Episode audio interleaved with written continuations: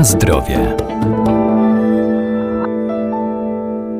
Grzyby, wbrew powszechnej opinii, posiadają nie tylko walory smakowe czy zapachowe, ale także wartości odżywcze, zarówno te hodowlane, w tym pieczarki czy boczniaki, jak też te jadalne pochodzące z naturalnych stanowisk. Jednak nie wszyscy mogą je spożywać.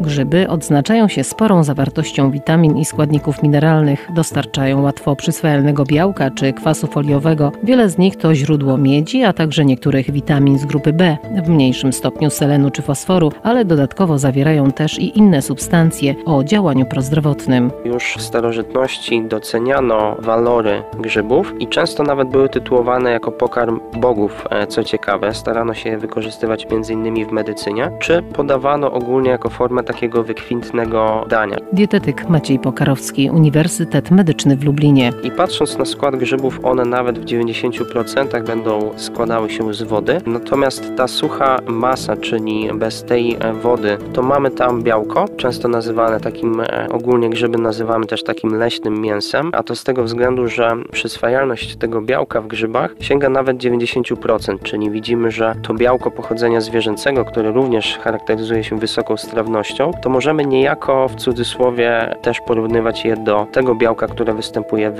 grzybach. Ważna informacja jest taka, że ze względu na wysoką zawartość wody grzyby będą niskokaloryczne, więc nie dostarczają dużej ilości kalorii, więc sprawdzą się niejako jako forma przekąski, może nawet czy dodatku do dodania na diecie redukcyjnej. W stu gramach będą zawierać około pięćdziesiąt kilokalorii, więc jest to naprawdę mało. Natomiast wracając jeszcze do składu, to mamy tutaj w głównej mierze oczywiście błonnik pokarmowy, który jak wiemy bardzo bardzo korzystnie wpływa na samą perystaltykę jelit, czy na zmniejszenie ryzyka chorób sercowo-naczyniowych. Mamy bardzo istotny składnik, jakim są beta-glukany, które stymulują układ odpornościowy. I tu mamy też publikacje, które sugerują, że beta-glukany mogą stanowić istotną profilaktykę nowotworów.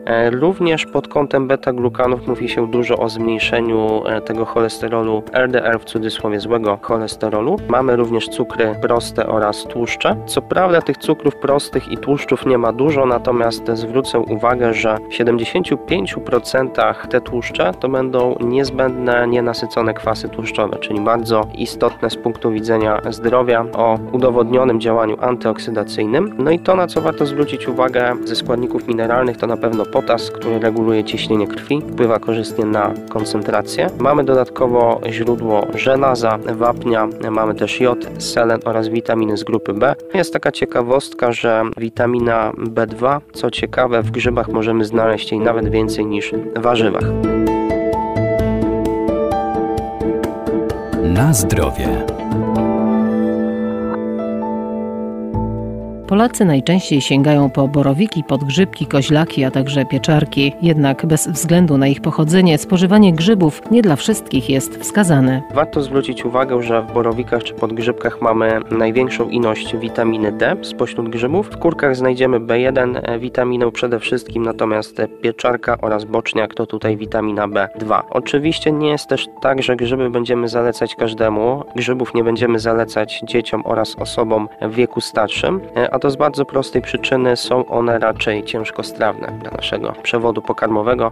Podobnie jeśli mamy wskazania do diety łatwostrawnej, gdzie mamy choroby przewodu pokarmowego, grzybów również nie będziemy planować w jadłospisie takiej osoby. Jest to związane z dużą ilością tego błonnika pokarmowego, ale przede wszystkim z chityny. To budulec ściany komórkowej grzybów i niestety nasz przewód pokarmowy może mieć problemy w nadmiernej ilości z tym, żeby poradzić sobie z tymi grzybami. Warto też wspomnieć, że mamy do czynienia ze smakiem umami, jeśli mówimy o grzybach, czyli jest to piąty smak, poza słodkim, słonym, gorzkim oraz kwaśnym. Charakteryzujemy go, opisujemy jako taki bulionowy, mięsny przede wszystkim i jest to typowo wzmacniacz smaku, szczególnie słonego, więc dodając grzyby gdzieś do potrawy, to niejako nie musimy dodatkowo używać solniczki. No i często grzyby, tak puentując, będziemy traktować jako żywność funkcjonalną, z tego względu, że mamy publikacje, które mówią o działaniu przeciwbakteryjnym, przeciwwirusowym, ochronnym na naczynia, czyli ta profilaktyka sercowo-naczyniowa,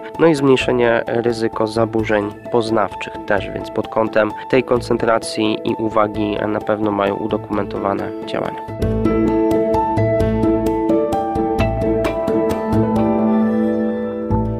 Grzyby to produkty nietrwałe mikrobiologicznie, dlatego nie mogą być długo przechowywane, zwłaszcza w foliowych torbach. Najlepiej je spożyć jak najszybciej. Warto też pamiętać, że grzyby nie powinny stanowić dania podstawowego, ponieważ nie zawierają wszystkich składników odżywczych niezbędnych do funkcjonowania organizmu człowieka. Na zdrowie.